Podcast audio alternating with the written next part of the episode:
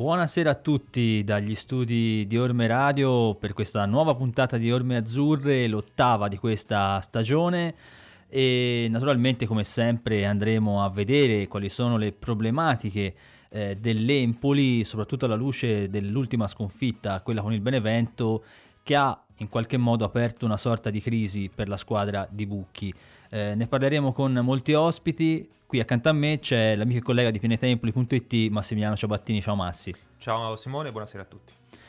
Allora, è un Empoli che appunto, come dicevo prima, è reduce da questa sconfitta eh, contro il Benevento, una partita che l'Empoli ha davvero giocato molto male e soprattutto nel corso del primo tempo non è riuscito Massimiliano a, a dare il meglio di sé. Ehm, te cosa, come te la spieghi questa, questa, involuzione della squadra di, di Bucchi? Diciamo una situazione secondo me contingente, dettata sia dalle, dalle tante assenze che hanno costretto a rivedere, a rivedere il modulo, quindi un inedito albero di Natale e poi a rimpiazzare gli assenti sia per questioni di infortuni, Moreo piuttosto che Lagumina questa situazione chiaramente immagino che Bucchi e la squadra abbiano dovuto mettere in discussione un po' quelle certezze che si erano magari acquisite nella prima parte della stagione, sia dal punto di vista tattico che dal punto di vista gener- generale organizzativo della squadra. Si sono cominciati a sentire anche prim- i primi mogugni da parte dei tifosi, anzi forse non sono i primi, comunque ci sono, ci sono, stati molti tifosi che hanno espresso un parere nei confronti di questa squadra, in particolare del mister, eh, quello di cambiare fondamentalmente allenatore. Te sei d'accordo con queste voci eh, oppure secondo te non cambierebbe niente se ci fosse questo cambio di panchina? Io non vedo un problema Bucchi, anche perché alla fine della fiera, guardiamo la classifica, eh, se non, non, avviene il pareggio del Trapani al 96esimo l'altro giorno, eh, praticamente saremmo secondi a pari merito col Perugia e probabilmente staremmo a fare tutt'altri discorsi la rosa è quella che è, Bucchi cerca di fare quello che può con quello che ha. Eh, se mancano i terzini perché Gazzola e Antonelli eh, si alternano per una serie di infortuni e Veseli deve adattarsi da buon professionista in un ruolo che non è suo, non è certo colpa di Bucchi. Se davanti abbiamo Moreo infortunato, Lagumina che ha avuto degli strascichi anche lui e giochiamo con il solo Mancuso, eh, in una partita abbiamo visto Piscopo che magari è ancora acerbo per la categoria, non è certo il problema di Bucchi. Anzi, Bucchi ha dimostrato quell'elasticità che all'opposto non, non, dimostrò Vivarini a suo tempo, che continuava a insistere sul solito modulo. Bucchi sta cercando insomma, di far giocare il materiale che ha nel miglior modo possibile, alternando anche vari, varie soluzioni tattiche, ma la situazione è quella che è. Insomma.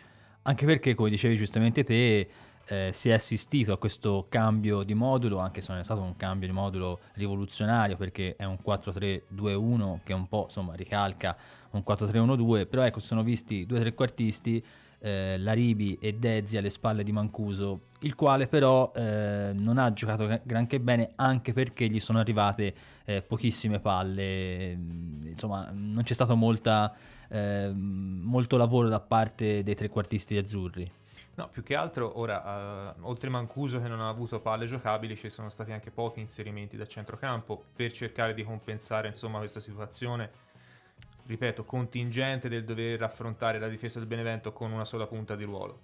E chiaramente quando le carte da giocare sono poche, eh, o le sfrutti tutte o alla fine eh, corri il rischio di non essere mai pericoloso ed è quello che è successo sostanzialmente all'Empoli e Benevento e la società che in qualche modo era stata un po' chiamata in causa da parte di molti eh, sul fatto di eh, rassicurare un po' anche lo stesso Bucchi eh, sul continuare con lui si è espressa in settimana con, con Accardi che ha, che ha chiesto no, questa, questa unità di intenti, ha detto insomma eh, fondamentalmente che eh, la, il, campionato di, di, Serie B è un campionato um, difficile, un campionato che si è livellato verso l'alto secondo lui e che quindi sarà più difficile rispetto a due anni fa riuscire a ottenere quello che è stato il, eh, l'obiettivo iniziale almeno e comunque che la società punta ancora forte su, su Bucchi, insomma è una iniezione di, di, di fiducia importante secondo te Massimiliano o sono parole di circostanza?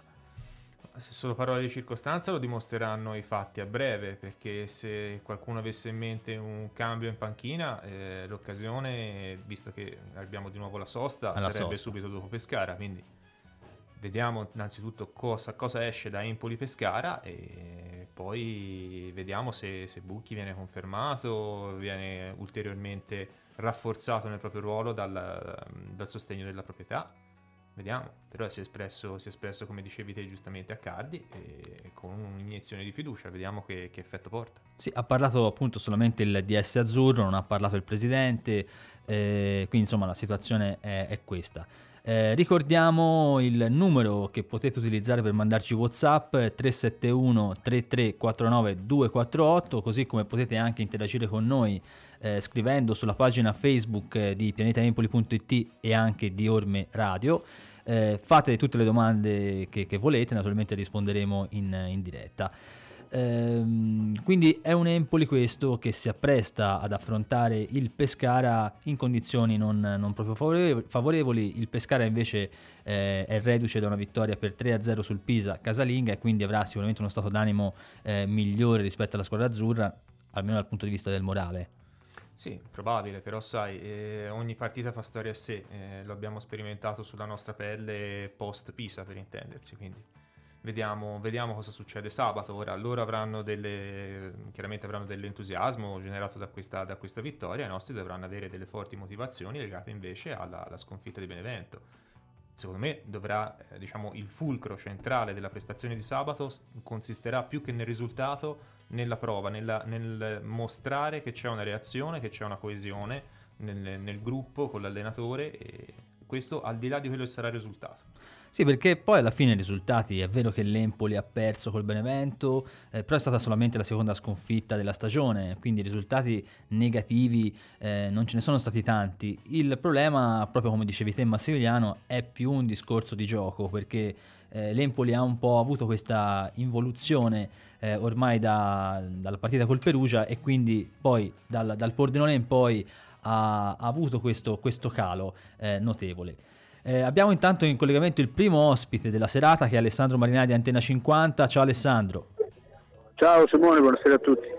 Allora Alessandro, è una settimana importante per l'Empoli perché dopo la sconfitta contro il Benevento che ha lasciato molti strascichi negativi, arriva un Pescara che invece eh, è riuscito a vincere 3-0 in casa con il Pisa.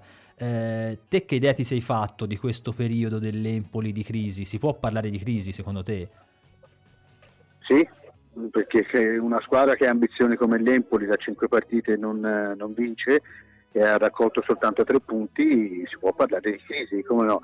come si può dire tranquillamente che la partita di sabato può essere decisiva anche per il futuro del tecnico, a prescindere da quello che sarà il risultato, ma comunque molti si aspettano una reazione dal punto di vista della prestazione, perché comunque eh, quella di Benevento, ma ancora prima quella con lo Spezia, non sono state prestazioni all'altezza di una, di una società, di una formazione che punta, che punta in alto. Insomma, io quando parlo de, de, dell'Empoli mi devo sempre comunque rapportare ad un progetto che hanno presentato loro, non lo abbiamo detto noi che questa squadra puntava ad andare dritta in Serie A e non mi pare che la strada intrapresa sia, sia quella. Poi per carità il campionato è talmente modesto, come io dico ormai da sempre, che eh, nonostante i brutti risultati delle ultime settimane permettono all'Empoli di rimanere comunque a meno due dal secondo posto, quindi sarebbe quasi un delitto non riuscire ad approfittare quest'anno del, del ritorno in, in Serie A, vista la rosa che è stata allestita. Poi mi si dice che comunque ci sono tante lacune in questa, in questa squadra, che ci sono giocatori che sono stati sopravvalutati, può essere vero, però è anche vero che se io guardo gli Stulaz, i Dezzi, i Laribi, i Mancuso, io mi rifiuto di pensare che questo sia il loro reale valore. Quindi credo che ci siano dei problemi più profondi nella squadra, al di là di quelli che vediamo noi a occhio nudo. Senti, uno dei problemi che più si sono messi in risalto nella partita col Benevento e questa mancanza di reazione che ha avuto l'Empoli, un primo tempo praticamente disastroso da parte della squadra azzurra, eh, a cui ha fatto seguito un secondo tempo, sì, volenteroso, ma neanche troppo ordinato, diciamo, a questo punto di vista. Eh, te ti sei dato una spiegazione, cioè secondo te è un discorso dell'allenatore che deve dare quel qualcosa in più carattere alla squadra oppure la stessa squadra a cui manca magari dei leader in campo che possono dare invece quella spinta in più? Ma sai, sono vere entrambe, entrambe le osservazioni, però voglio dire, quella cosa più fastidiosa in assoluto è, eh, guardando la partita, è avere la sensazione che il Benevento l'abbia vinta con, con, eh, con, la, birra, con la birra in mano, no? con, proprio in scioltezza. E questo è stato fastidioso. Ora nel secondo tempo qualcosina in più, ma, ne, ma anche no, cioè Benevento ha un pochino eh, tirato il freno quando ha sbagliato quella clamorosa, gol, quella, quella clamorosa palla gol con coda che poteva valere il 3-0. Da lì poi il Benevento ha pensato a gestire. L'Empoli cosa ha fatto? Ricordo un tiro di Ricci addirittura, un 2001 che è entrato a partita in corso, poi non mi ricordo altre grossissime occasioni. Per fartela breve, io non ho mai avuto la sensazione che l'Empoli potesse rientrare in partita, non ho mai avuto questa sensazione, mai. E quindi cioè, è abbastanza grave secondo me, perché una squadra, ti ripeto, che veniva da una brutta prestazione con lo Spezia, che andava a giocare nel posticipo domenicale a casa della, della prima classifica e quindi poteva avere uno stimolo ulteriore per fare bene, ha finito per, per dare seguito alla brutta prova con lo Spezia. Quindi è qui che suona il campanello d'allarme, è qui che mi faccio tante domande ed è qui che poi vado a riflettere anche sulle dichiarazioni del post partita che non mi sono piaciute da parte dell'allenatore. Cosa non ti è piaciuto in particolare delle sue dichiarazioni? Non mi è piaciuto in primo luogo eh, quello eh, di appellarsi alle assenze, eh, perché è venuto fuori anche il discorso che le assenze pesano, hanno pesato. Eh, ti ripeto con quello che ho detto prima, cosa c'entrano le assenze sulle prove di Stulaz, su quelle di Dezzi e Laribi, cioè sono loro i potenziali titolari, cosa stanno dando in questo momento?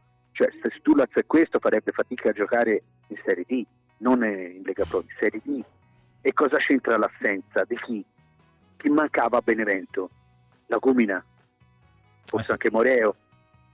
Cioè, non, non, non, mi trovo d'accordo questa, questa, analisi, come non mi trovano d'accordo altre, altre situazioni. Cioè, qui l'Empoli appare, secondo me, una squadra confusa, una squadra confusa che spesso non sa cosa deve fare, una squadra addirittura che non mi sembra neanche sia benissimo dal punto di vista atletico. Poi è vero che ci sono stati gli infortuni, per carità, ma gli infortuni ce l'hanno un po' tutti, ma qui manca proprio un'idea di gioco, un'idea di gioco che probabilmente loro hanno ma che non riescono a sviluppare, mancano le idee alternative. Poi cosa c'entrano le assenze sui gol che ha preso l'Empoli a Benevento? Kragl che tutto il mondo sa che usa un solo piede, gli si consente di fare 30 metri palla al piede e di concludere col sinistro. Tuia che sul primo gol salta tutto solo in mezzo al castello così definito perché ormai tutti, quasi tutti difendono la zona, ma cosa c'entrano le assenze qua? Cioè qui un, ci sono dei problemi strutturali, problemi che vanno più, più ad, ampio, ad, ampio, raggio.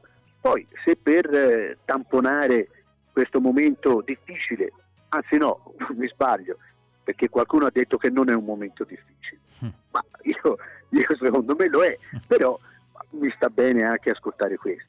Però, capito, ci sono tante storture, tante incongruenze che a me non tornano, ma eh, io sono un pensiero, piccolo pensiero. Ciao Alessandro, secondo te la Ciao. partita di sabato potrebbe essere la prima da titolare per Ricci al posto di Stulac? Ma in questo momento lo merita, mm, perché no? Eh, ha fatto bene nelle due, ultime, due ultime ispezioni che ha fatto, se ha motivazione, come credo abbia, se ha qualità, come credo abbia, perché non puntare su di lui? Non mi pare insomma, che ci siano dei fulmini di guerra in questo momento a centrocampo. Stulas, ma anche lo stesso Bandinelli che rientrava a Benevento dopo tre eh, giornate di squalifica, avrebbe dovuto fare le buche in terra e ha fatto una prova anonima, così come non mi è piaciuto neanche Frattesi nonostante sia nel complesso quello che ha fatto meglio a centrocampo dall'inizio della stagione. Diciamo che il centrocampo no? è stato abbastanza deludente eh? nella partita contro il Benevento.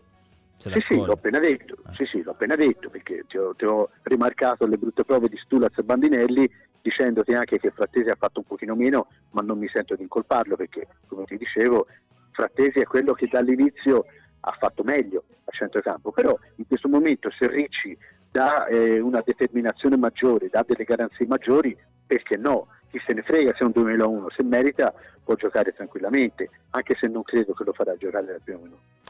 Te cosa ti aspetti Alessandro mm, sabato? Mm, è vero, no? Una reazione, una reazione dal punto di vista emotivo, una reazione dal punto di vista del carattere, dal punto di vista anche della prestazione. Poi la vittoria è legata a tanti fattori, poi ci sarà l'aspetto del metodo eh, anche da sottolineare, però già vedere una prestazione dignitosa darebbe un segnale importante, perché è questo che manca, perché io ho avuto, ma anche con la Cremonese, ti dirò, anche con la Cremonese in parte, ma soprattutto con lo Spezia, ho avuto veramente la sensazione che questa squadra è proprio priva di una propria identità. E questo mi deve emergere sabato. Io non sono per gli ultimatum agli allenatori, nel senso che non mi piace quando si sento dire se non vince sabato lo cacciano. No, perché un allenatore o ci credi o non ci credi. Anche perché Quindi Alessandro, la, società... la, storia ci racconta no? che per esempio Vivarini è stato cacciato dopo un pareggio, quindi... Sì, sì, sì. Mm. sì, sì, sì ma si potrebbe fare anche altri esempi, ma non, non Insomma, non, dopo non una piace, vittoria, se non sbaglio. Mm. No, non, mi piace proprio come tipo di ragionamento, no? come, come, te l'ho detto spesso anche a te Simone, quando sì. magari si vede una partita, all'ultimo minuto eh, fai un gol dopo una partita deludente, ah ma eh, bella vittoria, no, rimane la prestazione. Certo. Poi se hai vinto bene, perché c'è stata una serie di, di, di situazioni eh, che te l'hanno fatta vincere, però nell'analisi complessiva e mm, mi riallaccio al discorso dell'allenatore, se la società crede nel lavoro che fa, nel, nel lavoro che sta portando avanti, fa bene a, a, tenerlo anche se dovesse perdere col pescato. Evidentemente eh, lo deve mandare via se non ci crede più nel lavoro che fa, quello che magari non riesce a trasmettere al gruppo, ma non perché è determinato dalla sconfitta o meno contro il pescato, ma da un'analisi più complessiva. Io mi aspetto una reazione, perché se una reazione non dovesse esserci, allora sono davvero portato a pensare di più di quanto non lo pensi ora che questo allenatore non riesce a trasmettere quello che serve a questa squadra. Vedremo, vedremo cosa succederà sabato. Grazie per ora Alessandro, ci sentiamo Grazie le prossime volte. Ciao. Buona serata, ciao ragazzi. Allora, insomma, anche Alessandro Massimiliano non, non, si è risparmiato nel dire che questa squadra ha bisogno di un'inversione di tendenza, soprattutto dal punto di vista del carattere, perché eh, ci può stare anche perdere Benevento. Mm, Benevento sinceramente ha fatto vedere di essere un'ottima squadra, eh, di essere una squadra forse più attrezzata in questo momento perlomeno rispetto all'Empoli, però un conto è perderci e basta, e un conto invece è perderci senza neanche mai scendere in campo eh, così, mh, mm, senza neanche provarci. Ma ti dirò, in proporzione mi hanno preoccupato più le partite con eh, la Cremonese e con lo Spezia dal punto di vista della prestazione, perché come dicevi te, il Benevento in questo momento è forse la, la squadra più attrezzata della categoria, lo sta dimostrando anche avendo staccato le, temporaneamente le inseguitrici in classifica. Però, ripeto, a me il, ha sgomentato, tra virgolette, di più la prestazione con lo Spezia. Prestazione non positiva, anche lì un primo tempo molto molto sottotono da parte dell'Empoli che poi è riuscito in qualche modo a, a, portare a casa questo pareggio, però insomma il primo tempo è stato veramente quasi inguardabile, poi è riuscito a pareggiare appunto questa gara, eh, però certamente come dicevi te eh, non è solamente la gara di Benevento il campanello d'allarme, è una serie di partite che l'Empoli non riesce a esprimere eh, quello che si è visto anche magari eh, contro il Pisa e contro il Perugia, partite che magari non, non, ti hanno dato questo Empoli che ha portato via l'avversario, perché anche a Pisa hai vinto all'ultimo minuto, però l'Empoli è sempre stato sul pezzo eh, in quelle partite lì, mentre ultimamente si è scesi sempre più verso prestazioni molto deludenti, quindi insomma credo che ci debba essere un'inversione da questo punto di vista.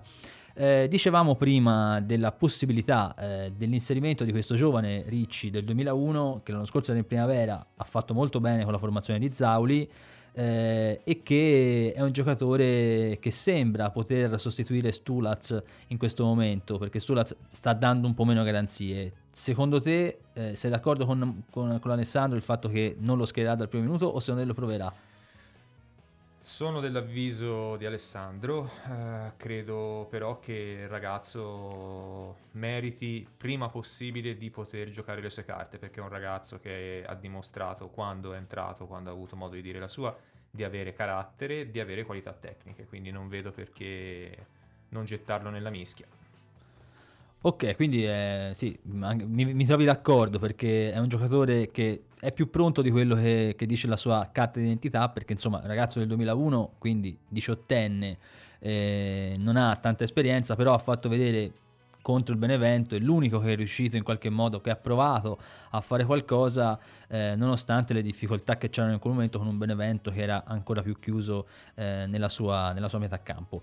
Eh, mentre in, in, difesa sembra che la formazione sia, sia obbligata. perché eh, si è fatto male Gazzola in questa settimana, quindi eh, il suo posto sarà preso da Veseli. A proposito, apro una parentesi, probabilmente la partita di Benevento ha fatto vedere che non è Veseli sempre il problema perché Veseli è un giocatore comunque eh, che ha dei limiti da questo punto di vista tecnici, anche gioca in, un, in una posizione che non è propriamente la sua, lo diciamo da sempre, eh, però non è che è solo Veseli che determina le vittorie e le sconfitte dell'Empoli. Eh, è un giocatore che comunque fa il suo sulla, sulla fascia e infatti Gazzola non è che abbia giocato così tanto bene no, al suo diciamo che anche storicamente eh, le, abbiamo, le, abbiamo, già rivissute mh, in difesa tra virgolette situazioni analoghe dove c'era Tizio o piuttosto Caio sistematicamente preso a bersaglio parliamo del sì. primo Romagnoli eh, stagione 2017-2018 parliamo di Tonelli stagione 2011-2012 insomma sì. È già ricapitato, quindi insomma... Anche perché ti basta un errore che magari fai in partita per, per metterti un po' un'etichetta addosso, ecco. Sì, ma a parte questo, poi è chiaro che l'errore in difesa pesa più dell'errore in attacco nell'economia della gara, quindi insomma... E eh, intanto sentiamo Alessio Giorgetta se ci chiama il secondo ospite della, della giornata, con cui parleremo anche eh, di questo ragazzo, appunto Ricci, visto che lo conosce un po' meglio di tutti rispetto a noi. Eh, ripeto, è una gara molto difficile quella di Pescara, ga- quella contro il Pescara, gara che metterà veramente a nudo a prova eh, la, diciamo, le, le, le, novità che può portare Bucchi in questo momento eh, in squadra. Certo è che Massimiliano, novità dal punto di vista della formazione, a parte forse questi due inserimenti no, di Bairami al posto di Bandinelli e eventualmente di Ricci al posto di Stulac in cabina di regia, non penso che, che verranno fatte, no? Perché tornerà Lagumina probabilmente. No, anche perché diciamo la situazione è tale per cui alla squadra devi dare secondo me più certezze possibili e quindi cercare di scompaginare meno possibile le carte in questo momento magari può essere importante. Allora, ci è perfezionato il collegamento, quindi salutiamo il nostro direttore di pianetempoli.it, Fabrizio Ferravanti. Ciao Fabrizio. Ci sente? Fabrizio, ci sei? No, si sente niente. Fabrizio? Sei tra noi? Mm, mi sa di no. Batti un colpo. Prova a recuperarlo. Prova a recuperarlo, a richiamarlo.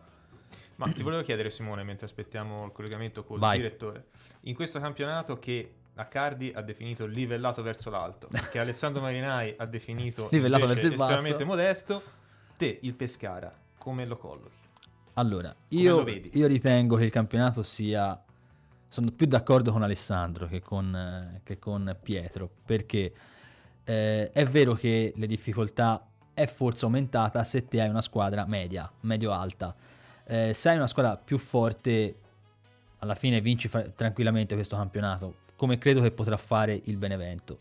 Eh, non è un campionato come due anni fa, quindi noi non abbiamo più gli Zaic, i Krunic, i Benaser della situazione eh, il Caputo della situazione, il Donnarumma della situazione che ti portavano a, insomma, ad avere una, una, buona, una buona base. Abbiamo giocatori discreti, però comunque il campionato è quello che è, quindi in questa mediocrità eh, può vincere l'uno, può vincere l'altro, tant'è che la classifica è molto corta, quindi vedremo sì. un po'. Tanto dovrebbe essere in linea il nostro direttore. Ciao Fabrizio, ciao Fabrizio Ferravanti. Ciao Simone, ciao Massimiliano, ciao a tutti. Allora Fabrizio, prima parlavamo della possibilità eh, che ha Bucchi di inserire Samuele Ricci dal primo minuto, no? eh, classe 2001 che fino all'anno scorso era in primavera, che tu conosci abbastanza bene direi, no? perché l'hai abbastanza. seguito in tutto il percorso giovanile. Secondo, ti chiedo intanto che giocatore è e se ti aspettavi un'esplosione così veloce e se secondo te domani lo proporrà, insomma domani, sabato lo proporrà dal, dal primo minuto oppure lo metterà nel secondo tempo eventualmente. Beh guarda tu la segui da, da primavera che da un, un, po' di tempo, quindi l'hai visto anche tu l'anno scorso, quest'anno, e quest'anno insomma, nella, nell'unica partita che ha fatta amichevole. Sì lui è un giocatore che è un giocatore pronto, a mio parere, per la Serie B. Eh, è un giocatore che io utilizzerei sicuramente, non credo che possa fare peggio di Sturac, quindi credo che anzi dia più dinamismo. Eh, ha due cose secondo me importanti Ricci che possono dare un contributo in, a lui e alla squadra. Uno è un giocatore vero del vivaio azzurro, lui è uno del settore giovanile azzurro. Traoré arrivò, aveva 15 anni, eh, Samuele è arrivato ne aveva 10, quindi lui ha fatto tutto il sì. percorso delle giovanili. La seconda cosa è che lui ama, per questo percorso che ha fatto, la maglia, se la sente cucita addosso. È uno che identifica la sua storia con quella dell'Empoli. E questo è importante, è quello che manca secondo me a tutto il resto della squadra e non solo a quella, eh, che sta creando problemi, perché nei momenti in cui si invoca di remare tutti dalla stessa parte, eh, l'ambiente deve stare unito, eh, se manca un concetto di identità che come dice la parola stessa identifica eh, tutti in una stessa cosa, rimane molto difficile. Quindi credo che Ricci sia una scommessa, perché il ragazzo giovane questo de- deve essere, sulla quale deve assolutamente puntare. Senti Fabrizio, eh, abbiamo assistito insieme alla prima vittoria della squadra primavera eh, di Boucher, eh, vittoria contro la, la, Sampdoria nei minuti finali. Eh, ci puoi raccontare un po' invece l'evoluzione di questa squadra primavera perché se ne parla sempre troppo poco eh, e vorrei che tu ci dicessi quali sono invece i margini di miglioramento che può avere una squadra come questa. Boucher si è già espresso nelle varie interviste che, che gli abbiamo fatto certo. eh, dicendo appunto che questa squadra è una squadra che ha sì dei limiti eh, soprattutto strutturali, no? soprattutto fisici, eh, che però può migliorare sempre molto. Eh, secondo te dov'è che può migliorare di più? Beh, eh, dico una banalità, ma secondo me nel gioco d'attacco, cioè nella fase offensiva, che è quella carente.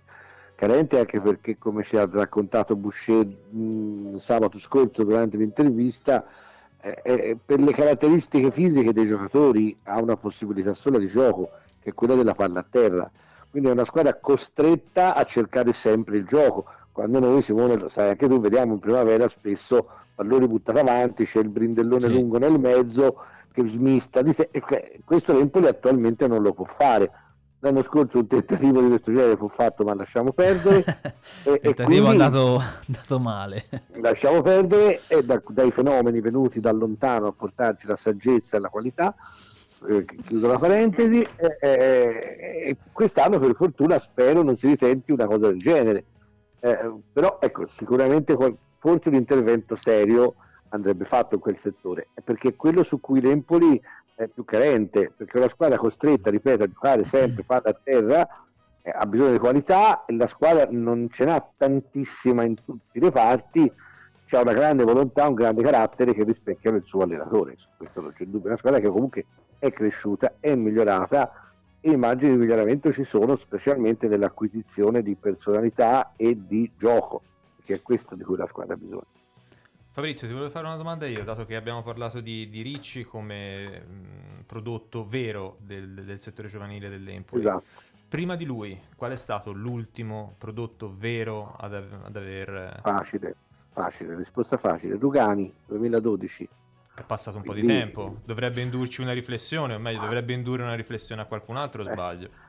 No, non sbagli, l'ho detto più volte, l'ho scritto, eh, questo è quello che stiamo vivendo, cioè l'Empoli eh, vive eh, del suo settore giovanile eh, come qualcosa di una, una, una, specie di coccata che si è attaccata addosso per un passato, ma eh, il passato poi alla fine se non lo incentivi, se non lo coltivi, eh, si esaurisce, no? È storia, quindi eh, mi sembra che ultimamente eh, si stia un po', si sia carenti su questo fatto, anche perché, fatemi dire una cosa poi importante a mio parere, che l'ho rilevata anche da alcune interviste lette in questi giorni, eh, è vero, si è voluto cambiare, no? L'identità, si è voluto cambiare tante cose e va tutto bene.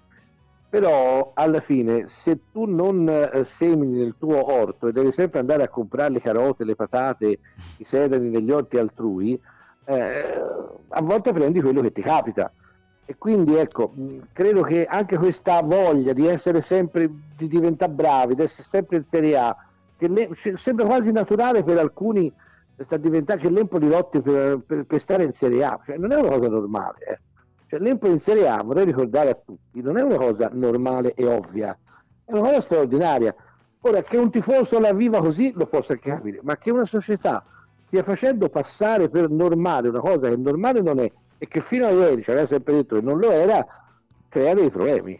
Ecco, nei momenti difficili, che sono come questi, anche se il DS dice che questo non è un momento difficile, bontà sua, nei momenti secondo me difficili eh, ci vuole invece una consapevolezza di, di quello che siamo, del, di una compattezza di un ambiente e di tutti e questo è quello di cui credo che ci sia bisogno perché l'Empoli secondo me rischia e con questo la chiudo qua.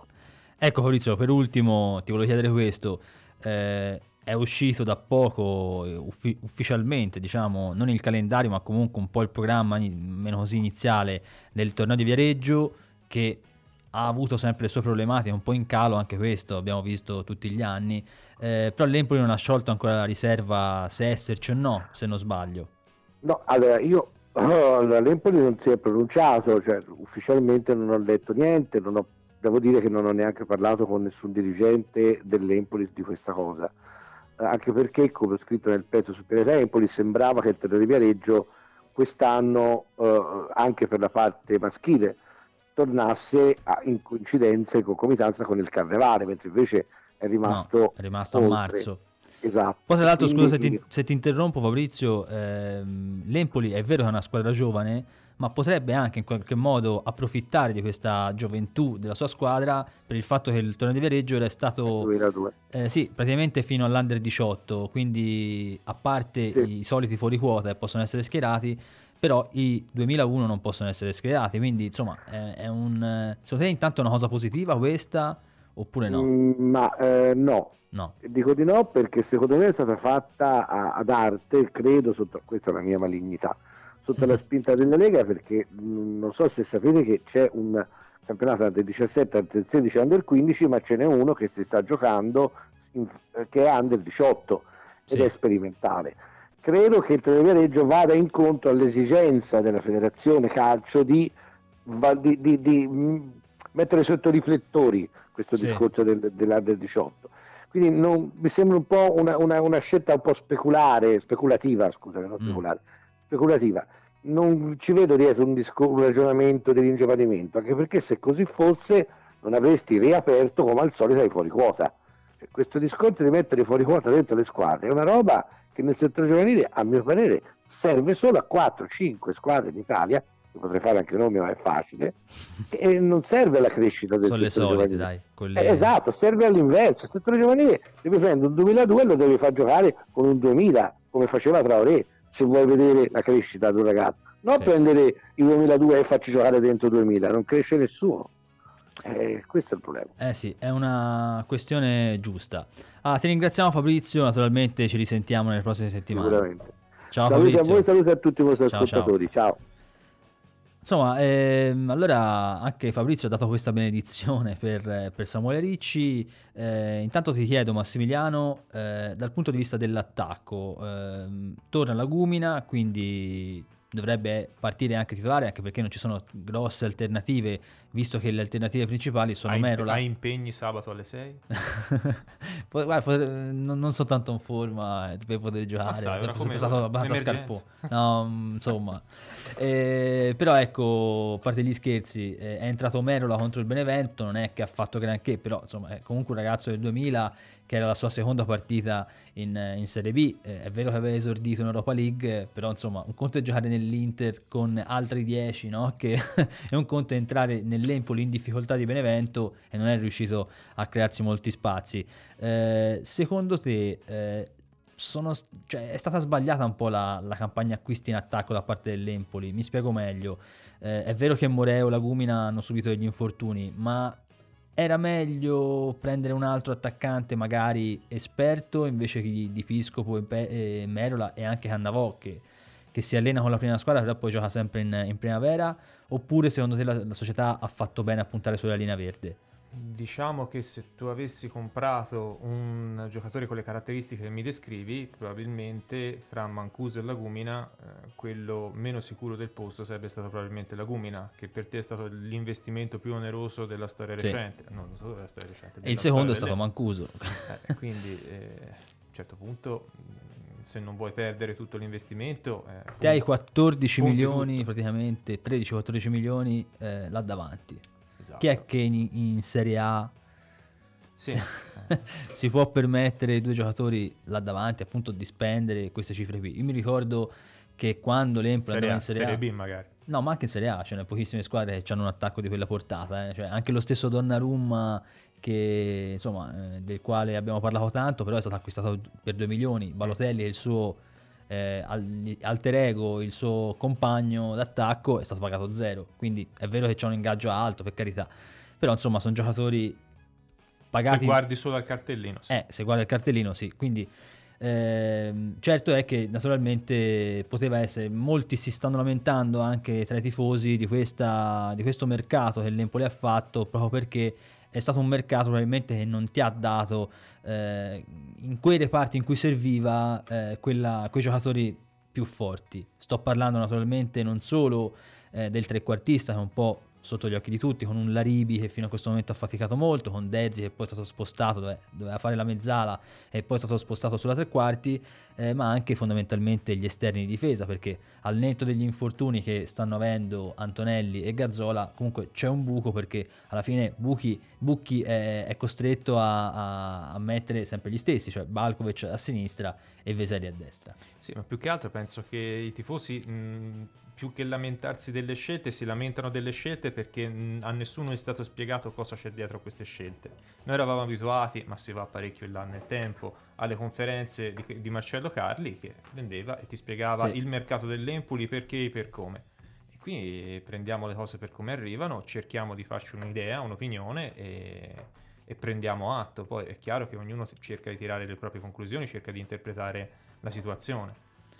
Sicuramente qualcosa a vedere, a vedere la situazione ad oggi qualcosa di diverso si poteva fare, però insomma col senno di poi siamo bravi tutti.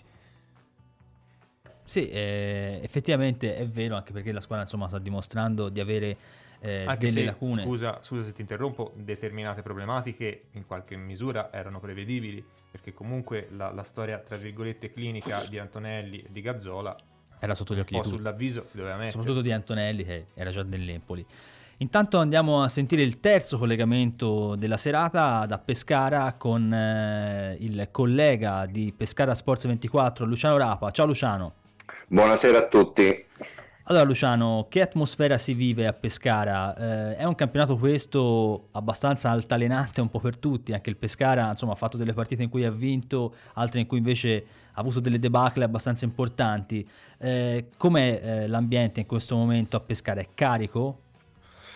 Ma relativamente carico perché se c'è una squadra a mio parere che è la fotografia esatta di questo campionato in altalena è proprio il Pescara che finora ha portato 5 vittorie, 5 sconfitte ed un solo pareggio alternando con estrema puntualità vittorie anche altisonanti, penso a 4-0 col Benevento, accadute rovinose non nel punteggio ma nei contenuti nella, della prestazione come nell'infrasettimanale con la Juve Stabia, salvo, eh, Stabia, eh, salvo poi eh, eh, rialzarsi con eh, sabato scorso con un sonoro 3-0. Il miglior attacco del campionato con 20 gol, ma è la terzultima difesa con 16 e questo la dice lunga sullo stato di una squadra che comunque non infiamma i cuori dei tifosi biancazzurri al momento. Te ti sei fatto un'idea su questo campionato com'è? Cioè se è livellato verso l'alto o verso il basso? Perché eh, Pietro Accardi di S dell'Empoli ha spiegato che secondo lui il livello del campionato rispetto agli anni scorsi è aumentato, mentre per esempio il tuo amico e collega Alessandro Marinai ha invece detto fondamentalmente l'opposto, eh, ossia che il, il, campionato è diventato più mediocre rispetto, rispetto al passato. Eh, secondo te sei più d'accordo? Io, con... io, sono d'accordo non per amicizia, ma per realtà dei fatti con Alessandro. Secondo me il, il campionato è livellato verso il basso in un trend che, ahimè, dura da parecchi anni penso al Pescara di Zeman, a quel campionato dove c'erano anche Torino e Sampdoria, quindi parliamo già oramai sì. di sette anni fa e da allora è stata un'escalation verso il basso continua e ai noi per Pescara in questi sette anni, a parte due stagioni, siamo stati sempre in B, quindi abbiamo vissuto l'evolversi, anzi l'involversi di mm. questo campionato. E dell'Empoli cosa si pensa a Pescara? Perché insomma anche l'Empoli non sta vivendo un momento facile, eh, non vince da, da 5 partite, quindi è una squadra che comunque eh, ha un momento di crisi e mh, arriva allo scontro con il Pescara eh, dopo due gare giocate davvero molto male, quella in casa contro lo Spezia in cui però ha racimolato un punto eh, e quella ehm, contro il Benevento che invece eh, ha portato 0 punti e una prestazione davvero molto scialba per gli azzurri. Guarda, io annovero l'Empoli a braccetto con la Cremonese tra le delusioni di questo primo quarto di campionato. Mi aspettavo queste due squadre, l'Empoli in particolare, eh, che potessero fare una sorta di campionato a sé o comunque fare da battistrada e da lepri eh, del torneo. Così non è stato, mh, mm, non conosco chiaramente le dinamiche eh, per le quali si è arrivati a questa, io la chiamo mh, davvero crisi perché tre punti nelle ultime cinque partite per una corazzata, almeno sulla carta come l'Empoli, sono eh, le briciole e mi stupisco di come un tecnico come Bucchi, che io stimo parecchio, non abbia ancora trovato la quadra giusta mh, di un organico che francamente secondo me eh, di categoria superiore, quantomeno per nomi. Parlavi di Bucchi che è stato a Pescara e ci puoi dire secondo te quali sono i pregi e difetti di questo allenatore? Perché ecco, a Empoli in questo momento eh, c'è da parte dei tifosi perlomeno un po' di malcontento per quello che non sta riuscendo a dare alla squadra Bucchi. Eh, gli viene eh, imputato il fatto che la squadra manca di carattere, manca eh, di, di, grinta. Ecco, mh, secondo te è una cosa che manca perché non gli ha dato l'allenatore Bucchi oppure per altri motivi? È una cosa che mi stupisce parecchio, quindi non la imputo a Bucchi, nel senso che l'ho conosciuto nel suo an- ultimo anno da giocatore proprio nel Pescara e l'ho conosciuto nel suo primo anno di allenatore nella primavera e poi nella prima squadra a Pescara e se c'era un pregio già allora che gli riconoscevo era quello di essere un grande motivatore ed un uomo che sapeva trasmettere uh, ai suoi ragazzi mh, quell'aggressività, quella vispugnandi che era necessaria nel contesto del Pescara che poi ricorderete era un Pescara completamente allo sbanco, lui, eh, sbando, lui fu il terzo allenatore della stagione, eh, fece tra virgolette anche bene con un Pescara praticamente già retrocesso e ehm, differentemente dai suoi predecessori Stroppa e Bergodi almeno la squadra giocava e lottava. Ehm, quindi non credo che possa dipendere dall'allenatore, però sappiamo tutti quanti che ogni stagione, ogni squadra, ogni ambiente fa storia a sé, quindi magari mh, non è ancora scattata quella scintilla che fa eh, di Bucchi un valore aggiunto e non, mh, e non altro come in questo, in questo caso per ora. Buonasera Luciano, una domanda. Buonasera. Quale, quale Pescara eh, dobbiamo aspettarci per sabato dal punto di vista dell'11 titolare? Ah, oggi il Pescara intanto è partito in anticipo e eh, si è fermato a Pescina dove domani mattina, eh, nell'Aquilano, dove domani mattina fa la rifinitura e, ehm, e, poi arriverà ad Empoli. Nelle indicazioni che ha dato oggi il tecnico non dovrebbe cambiare poi molto, cioè, ci, ci sono un paio di ballottaggi ha fatto esplicitamente quello sull'out di destra Zappa Ciofani, ma per trovare continuità non solo di risultati ma anche ehm, di interpreti credo che ehm, confermerà il modulo ad albero di Natale che è inaugurato con la vittoria del Benevento e si è portato dietro nelle ultime eh, tre partite, quindi Borrelli attaccante, centravanti Boa per gli inserimenti di Galano e Macin, in un piano tattico che presumo eh, sia abbastanza attendista ma non arroccato per poter poi sfruttare eh, gli spazi che un Empoli che sarà chiamato a fare la partita inevitabilmente dovrà concedere a mio parere. Ah, ti ringraziamo Luciano per la cortesia insomma, di aver risposto alle nostre domande. Ci vediamo a Empoli, ci sarai a Empoli?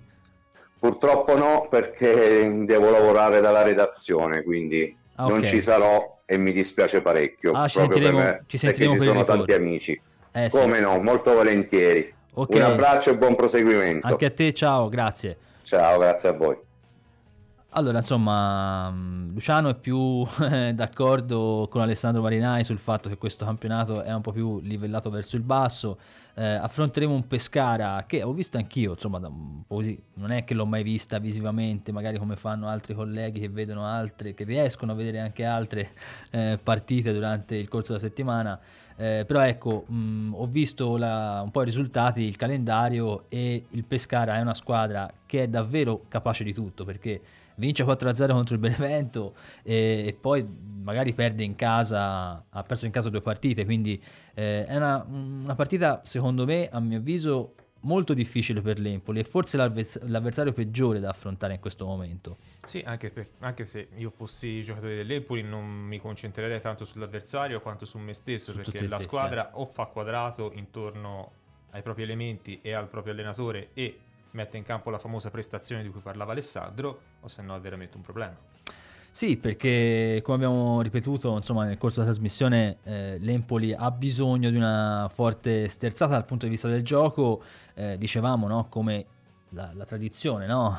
ci ha fatto vedere gli allenatori che sono andati via per molto meno, cioè mh, andati via dopo una sconfitta a Napoli, eh, un pareggio come Vivarini, quindi non è detto che il posto di Bucchi sia sicuro, così come lo mandino via, anche in caso di sconfitta, però ecco, mh, secondo me va lasciato un po' il campo eh, su questa convinzione che se l'Empoli vince, allora Bucchi è sicuro di rimanere.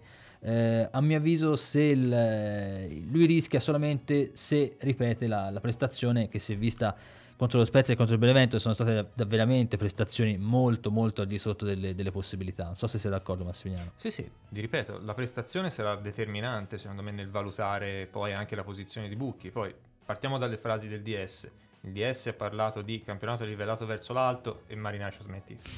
ha parlato di eh, momento non difficile e anche su questo eh, gli altri commentatori ci hanno smentito. Ha garantito la posizione di Bucchi. Ecco, non vorremmo essere smentiti dai fatti a questo punto subito dopo Pescara magari. Volevo sentire che erano tutte frasi di Anche il parere di Alessio Giorgetta di là dal vetro. Yes. Visto Riguardo... che sei... No, visto che questa settimana sei diventato quasi VIP, no? Nel senso hai partecipato alla trasmissione. Eh, no, dici anche te la tua su questo discorso. Ma eh, diciamo che è complicata la cosa. Io non, non sono, come ho detto eh, martedì in trasmissione, non sono così disfattista. Eh, come voi non, non, penso che tutti i problemi siano da attribuire a, a Bucchi, i problemi della squadra. Quindi non mi aspetterei ecco, una un esonero anche in caso di sconfitta, seppur una sconfitta insomma eh, non, eh, come non un 5-0, eh. 5-0 o non come quella eh, della partita giocata a Benevento, cioè non giocata. Ecco.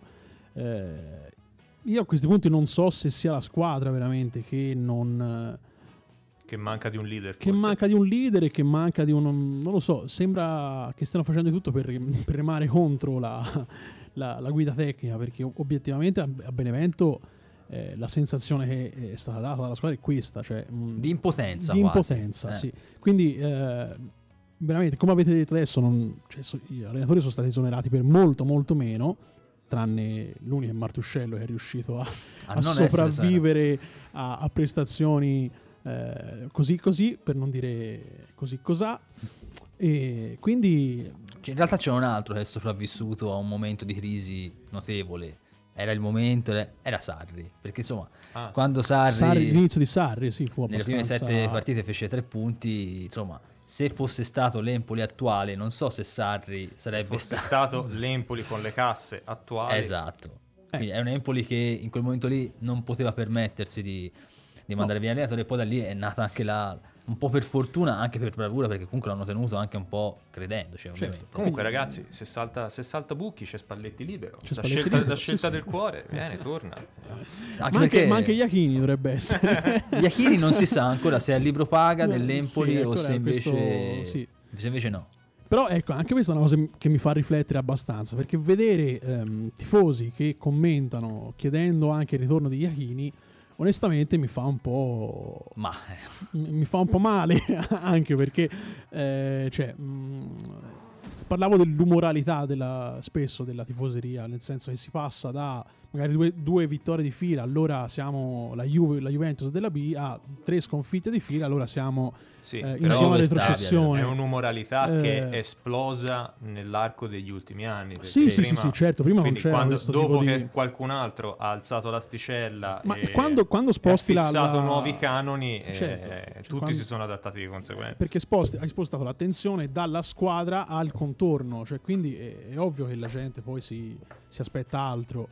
Sì, perché se dici, insomma, crei delle aspettative alte, è chiaro che a quel punto, anche se fai una squadra buona, però se hai delle difficoltà, ovviamente te lo fanno pesare. È un po' come il discorso eh, che abbiamo fatto l'anno scorso sulla cessione di Donnarumma e l'acquisto di, di Lagumina, cioè andare a fare un passo più lungo della gamba che probabilmente poi Certo. dopo si è rivelato come tale. Quindi eh, è sicuramente una, insomma, una difficoltà che, che c'è in più questa e che si nota poi parlando anche con le persone e, e vedendo anche i commenti che scrivono su Ma pianetempoli.it. perché c'è anche un rapporto diverso fra la gente e mm, Meno una diretto. certa dirigenza, nel senso il rapporto che il tifoso aveva con Marcello Carli oggi non può averlo con la dirigenza attuale. Marcello Carli che in conferenza stampa, ma se lo fermavano per strada era lo stesso, Sì, sì. si fermava, si intratteneva con il tifoso, gli rispondeva e spiegava cose semplici. Chiaramente eh, lui ha sempre fatto il suo mestiere perché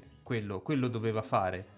Spiegava le sue ragioni, però poi potevano essere condivise o no. Però il tifoso empolese, quando gli vengono spiegate le cose, comunque le accetta, le, le assimila, al di là del fatto di condividerle o meno. È peggio quando non gli dà una spiegazione. E quindi lo Eh, lasci sì. libero di, di- di- di- improvvisare Sì, di pensare, di pensare chissà cosa, perché insomma alla fine eh, contano, sì, contano parecchio anche i risultati perché però Empoli è una realtà che come diceva anche Fabrizio eh, è una realtà che comunque fino a poco tempo fa, fino a pochi anni fa eh, si barcamenava fra la B e la C e ora invece ha avuto questa, questa popolarità di andare in Serie A diverse volte, ha fatto tantissimi campionati di Serie A, sono 13 campionati di Serie A che ha fatto l'Empoli, eh, quindi ma indubbiamente l'asticella proprio- può essere anche un po' alzata, però ecco, è il come. Eh, quello, alza questa- io a quello mi riferivo quando dicevo che è stata spostata l'attenzione eh, de- dalla squadra, cioè dalle prestazioni piuttosto che a tutto il contorno, perché te eh, è stata la società a alzare la, l'asticella, a far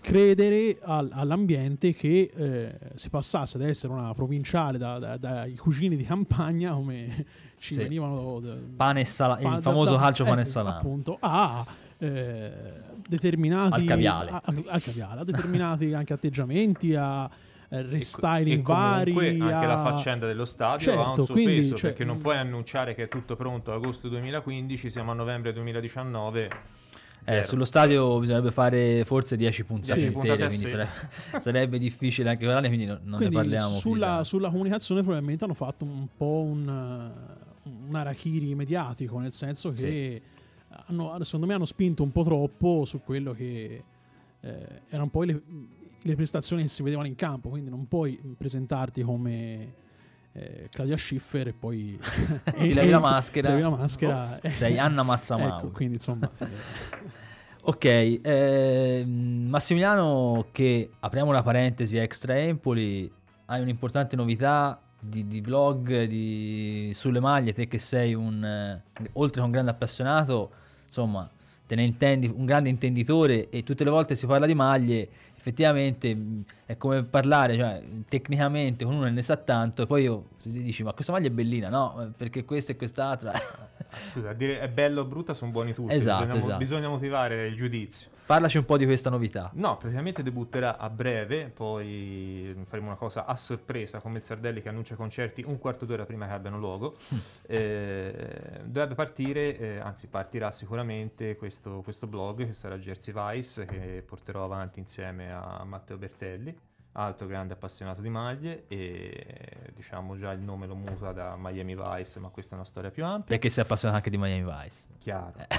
Scusa, scusa, ri- ripeti il nome per cortesia? jerseyvice.com wow. che avrà due appendici, due appendici social, chiaramente la, la pagina Facebook e il, il profilo Instagram. E all'interno parleremo di tutto quello che ruota intorno alla maglia, allo stile, alla grafica.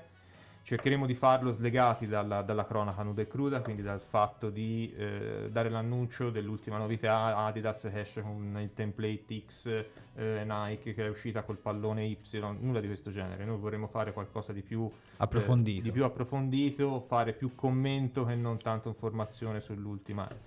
E questo lo faremo anche attraverso interviste ad altri collezionisti, interviste a designer e anche a interviste con eh, i produttori.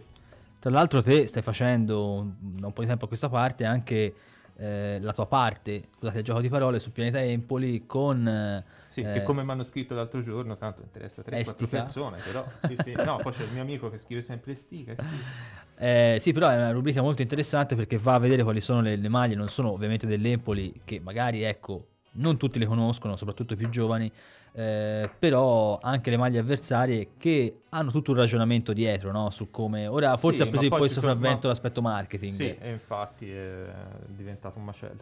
Eh, detto questo, eh, discorso di parlare le- delle maglie dell'avversario perché ti offre, tra virgolette, la possibilità di approfondire la storia dell'avversario, ma tante volte di cogliere anche degli aneddoti, eh, tipo quello che avevamo citato, il Benevento ha cambiato numerosi colori, da- dalla fondazione fino ad oggi, per un certo punto è stato grigio-rosso. E nel momento in cui sono Cremonese. ritornati eh, a giallo-rosso, i tifosi del, del Benevento hanno cercato di vendere i propri striscioni a quelli della Cremonese. Quindi, insomma, Allora li venderanno a Lecce, Capito? eh, prossimamente. C'è, c'è- c'è tutta una serie di aneddoti dietro le maglie che la gente Ma sottostima. poi anche il bello del calcio, appunto, parlare anche di cose che, che- che escano un po' dal, dal calcio giocato, però farlo con intelligenza e farlo con contenuti ma la- anche un, un minimo la interessanti. maglia, la maglia ti, ti permette di collegare tantissimi argomenti, ti mette in relazione l'esperienza del tifoso, il giocatore, il collezionista. È tutto un insieme di storie. Ecco, noi vorremmo Anche chi risponde storie. stica, soprattutto. Sì, sì, eh, comunque fa compagnia, dai. Poi magari chi disprezza in realtà compra. Vabbè, eh. il fatto di avere haters è comunque sintomo Eh, di... infatti, infatti. Allora, in- siamo giunti quasi alla fine, alla fine di questa ottava puntata di Orme Azzurre. Eh, ringrazio intanto Massimiliano Ciabattini, eh, Io accanto a ringrazio me, Simone. e in regia Alessio Giorgetta. Grazie a voi.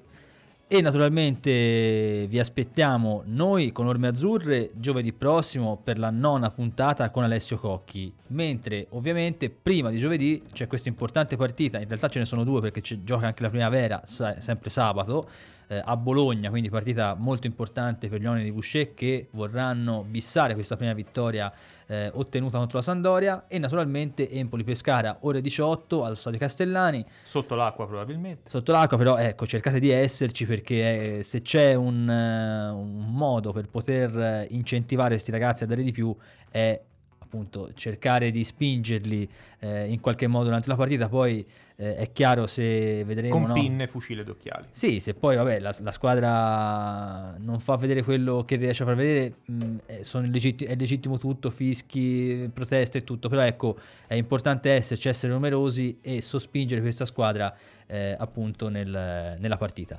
Quindi ci vediamo giovedì prossimo con Orme Azzurre, sempre Forza Empoli. Ciao a tutti.